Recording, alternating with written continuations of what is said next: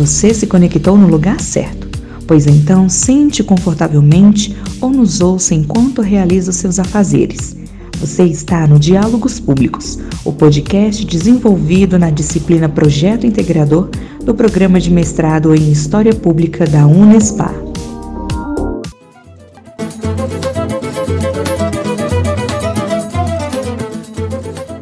Olá pessoal, meu nome é Daniel, eu sou graduado em História pela Universidade Federal do Triângulo Mineiro, lá em Beraba. É, minha pesquisa ela trabalha com o, o, o, YouTube com a formação de professores é, dentro da perspectiva da divulgação da história.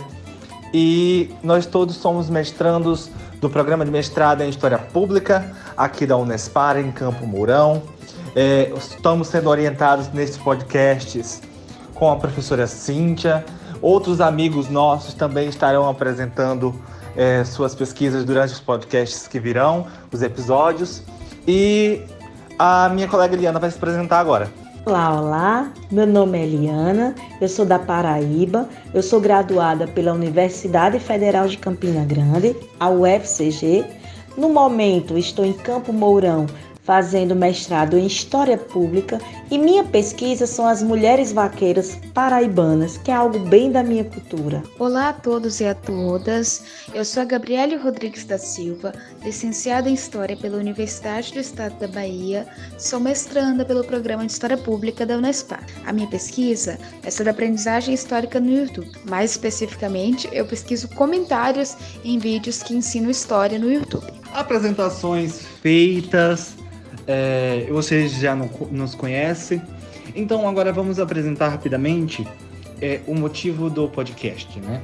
É, nosso podcast, nosso episódio em especial, ele aborda a construção de um podcast que é o Fronteiras no Tempo, com um dos fundadores, que é o professor doutor César Genor Fernandes da Silva, que é um professor vinculado à Universidade do Centro-Oeste do Paraná, a Unicentro.